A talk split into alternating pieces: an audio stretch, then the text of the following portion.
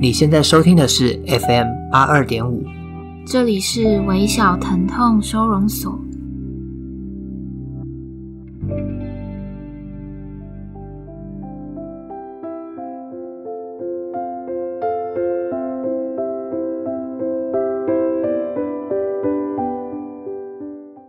大家好，我是三号。大家好，我是苗苗。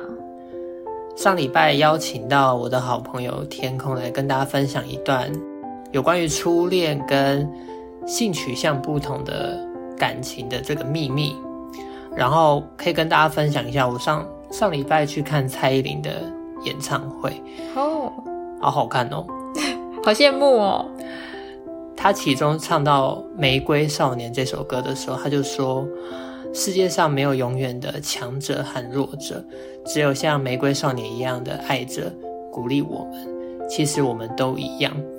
那我觉得当下听呃这一段的表演，我就觉得很感动，也觉得说，我觉得我们在这个台湾很进步的国家，其实是非常幸福的。然后我们今天就是要来分享一下，在 IG 上有呃，请大家分享有关于身旁。同志的一些故事，总共有五个。好，那我们就一人念一题。好，第一个是自己喜欢过一个女生，一直用朋友的名义陪陪在她身边，到毕业要分开的时候，她还不知道我喜欢她。这好好像很可以想象哎。可是我觉得这很像不分性别，好像就是异性恋的也会这样子，对不对？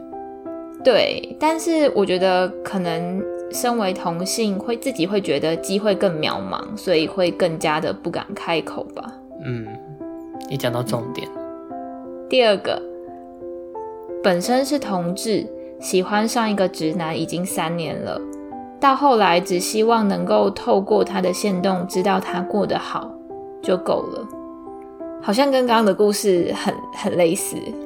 对啊，而且他还说他已经知道对方是直男，就是一开始就知道不可能，所以好像说出口也没有必要了。这种喜欢上，但是完全知道结果是不可能的，真的很痛苦。嗯，真的。好，第三个是他告诉我时瞬间崩溃。你要不要分享一下？就是你身旁的朋友，就可能跟你很要好的。然后跟你出柜，你当下的感感受，有没有这样的经历？有欸，但是我我觉得可能是因为我一直都知道他是，但是他一直都没有告诉我，所以我一直在等他想要告诉我的那个时间。我还记得是有一次我们就是一群好朋友出国玩的时候，哦，而且那天是那个二二八，然后。呃，总之就是在一个很很平凡的，大家原本只是在聊天的一个一个场合，然后就突然讲起了这件事情，但一切都没有觉得很惊讶，但是心里很开心，觉得就一直在等那个时刻到来，然后觉得哦，他终于愿意坦诚告诉我们了。所以你当下有哭？就感觉我们之间更靠近一点。嗯，什么？我说你当下有哭吗？我当下有哭吗？我忘了哎。好，所以这就是你过往的经历，所以你觉得很感动。对，我觉得很感动。然后还有包括我家人也有发生这样的事情，但也是可能因为我觉得好像我对这样的事情并不觉得它很奇怪或是很特别，所以我也很敏锐的可以发觉身边的人，嗯，他们的性取向是怎样的。嗯，我觉得啦，我大部分都可以察觉，所以当我的家人某一天跟我坦诚的时候，我也不是惊讶的，就也是一样，就是很开心，觉得嗯，他终于愿意告诉我了的感觉。嗯，所以他那种崩溃，瞬间崩溃的那种感觉，我觉得有点像是天空他提到他母亲知道刚发现的那种感觉吧。嗯，就是没办法一时接受自己的儿子是喜欢同性的。可是他这这个故事会不会也是在说，就是说话的那个人会不会其实是被告白的人？哦，有可能。但然后对对象是一个好朋友这样，嗯嗯，好了但他自己是异性恋之类的。祝他们找到早日找到伴侣。好，好，第四个，他说我就是高中偷偷暗恋班上的女生，后来被他发现后，他告诉班上其他人，就这样被动式出轨了。这种好像很常在学生的时期发生呢。对，因为我身边好多朋友也都是这样子，就是因为他喜欢，可能是隔壁班或者是学长姐同班的，然后一被对方知道之后，就是同年级的人全部都知道这样。嗯，他可是这样子，心里感觉不会是好受的哎。毕竟他不是想要主动就是透露这件事的。但是我的那个就是刚好我刚讲那个其中一个就是我的同事，他说他高中的时候，哎、欸，国中的时候发生这件事情，后来他其实哦，我当时就跟他说啊，你这样不会就是被被异样的眼光对待啊，或者是有发生什么被霸凌的事吗？我就问他，他说其实发生那件事之后，他反而觉得松了一口气，就他不用再躲躲藏藏了，嗯，嗯，他可以。比较可以做自己这样哦，也许也有可能是他也有遭遇到一些不好的对待，但是我听他当下的分享是，他觉得是他不会后悔，也不会觉得讨厌那个讲出去的那个人这样。嗯嗯嗯，好，下一个是有一个女生，她以为她的室友对她的关心是一种喜欢，结果跟她。告白过后，互相渐行渐远了，等于就是，呃，一方想要经营的是友情，另外一方想经营的是爱情。对，这这好像就是没有办法去克服的距离诶。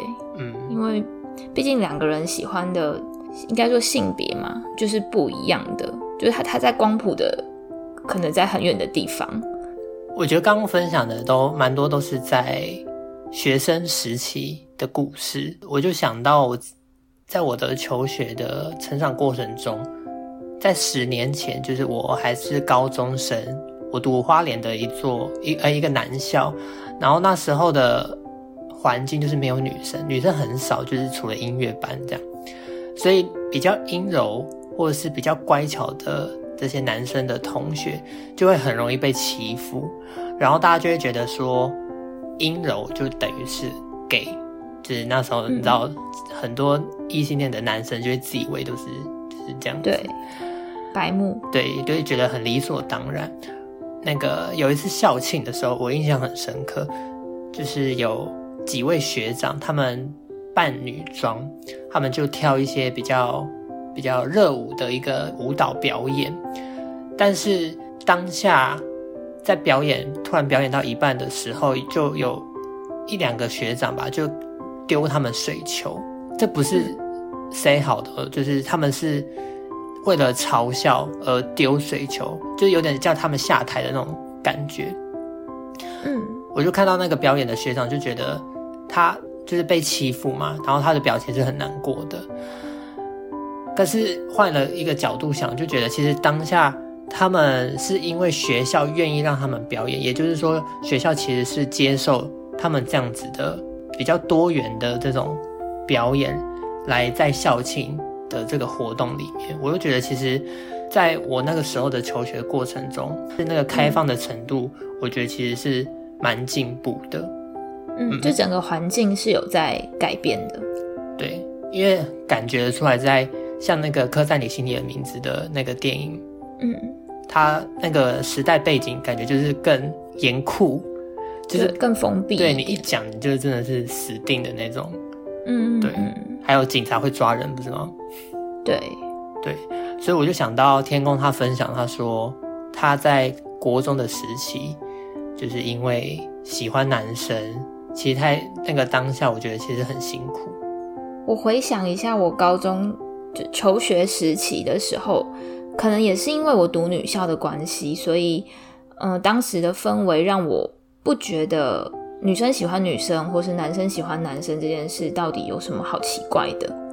然后一直到离开高中生活，离开那个环境，我才很深刻的察觉到这个社会对于呃喜欢同同样性别的人这样的性取向，社会对这样的人是带有歧视和不认同的眼光的。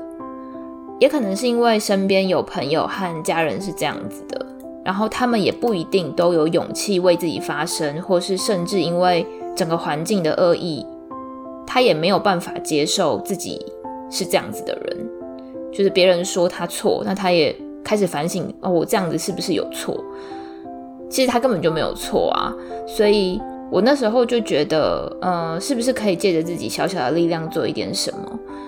像是前年公投的时候，我们家一直有奇怪的传单到家里面，就说什么，嗯，如果同性结婚的话会违反伦理啊，一个小孩会有两个爸爸、两个妈妈，世界会毁灭啊，等等的。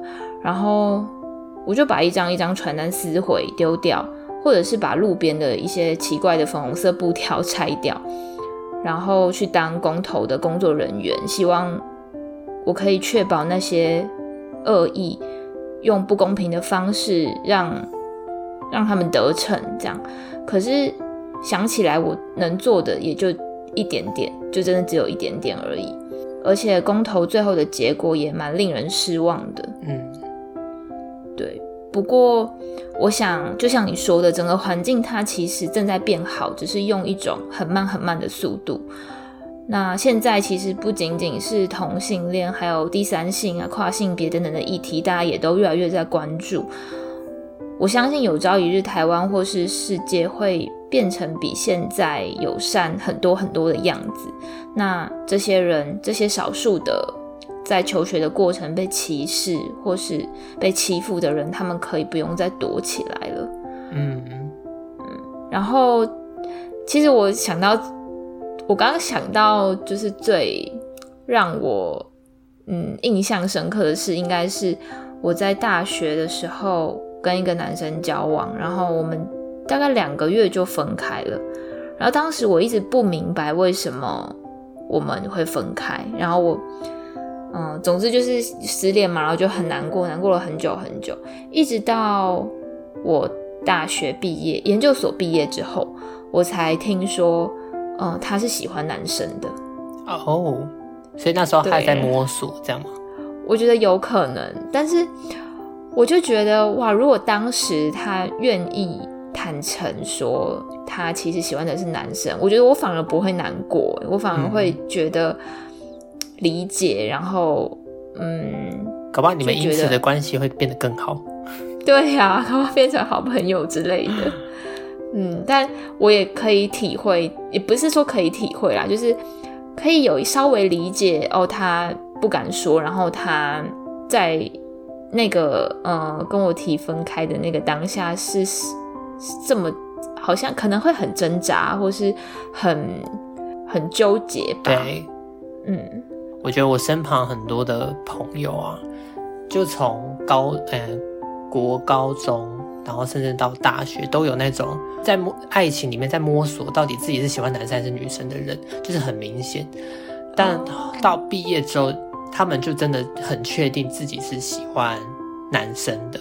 可是因为他们在求学的，你知道那种嗯同才的背景之下，他们就觉得哦，如果我承认我喜欢同性的话，我是会被笑，嗯、我会被大家觉得、啊、哦，你就是 gay，类似这样子，就有个标签在。嗯嗯嗯，对，所以，但是现在他们就，我觉得他们现在应该会比较自在一点，可能也是因为出社会吧，就没有那么多需要担心的一些包袱。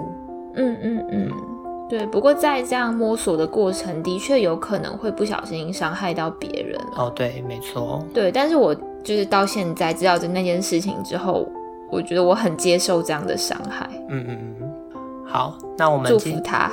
好。希望他会结婚还邀你。嗯，好，我会去。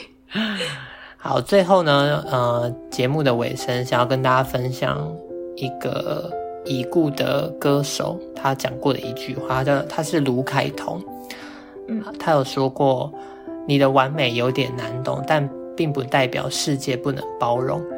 千万不要觉得没有属于自己的地方，一定有的。”一定有个地方可以让你活下去。那我们今天节目就到这边喽，谢谢，拜拜，再见。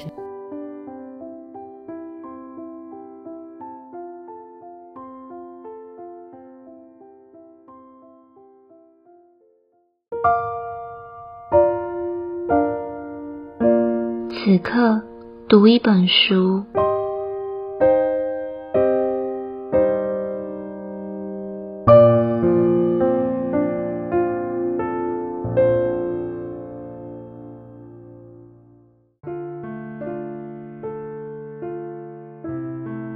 人是蜗牛，壳是徒劳空洞的爱。有些瓜牛发生了一些事之后，雨水就直接打进眼睛里。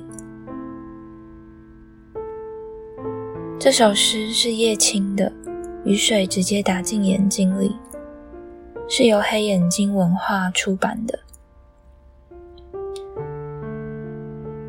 我身边的同志朋友都经历着各自的难题，有的已经打算这辈子都不要让家人知道，并不是因为和家人的关系不好。而是太好了，太担心他们失望，于是选择隐瞒一辈子。每当我感觉世界的恶意，我就会想起一句话，我记得是在一本叫做《聆听疼痛》的书上看到的，是一位思想家 Elan Scary 说的。他说：“人之所以能够互相残害，是因为我们想象他人痛苦的能力。”是那么有限，这也让我想到去年吴宗宪在节目里说，忧郁症是来自不知足。不论是性取向、忧郁症，或是其他病症，小至外貌，譬如肥胖、过瘦、痘痘等等的可能被他人侧目的模样，这些除了自身的痛苦外，总还要抗拒外在环境施加的痛苦，而在外在环境不友善的情况下，又要怎么接纳不被接纳的自己呢？我想，就连我自己也常常做不到。但时时刻刻提醒自己善良，尽可能去同理他人的痛苦，我想这一定是让世界变好的途径之一。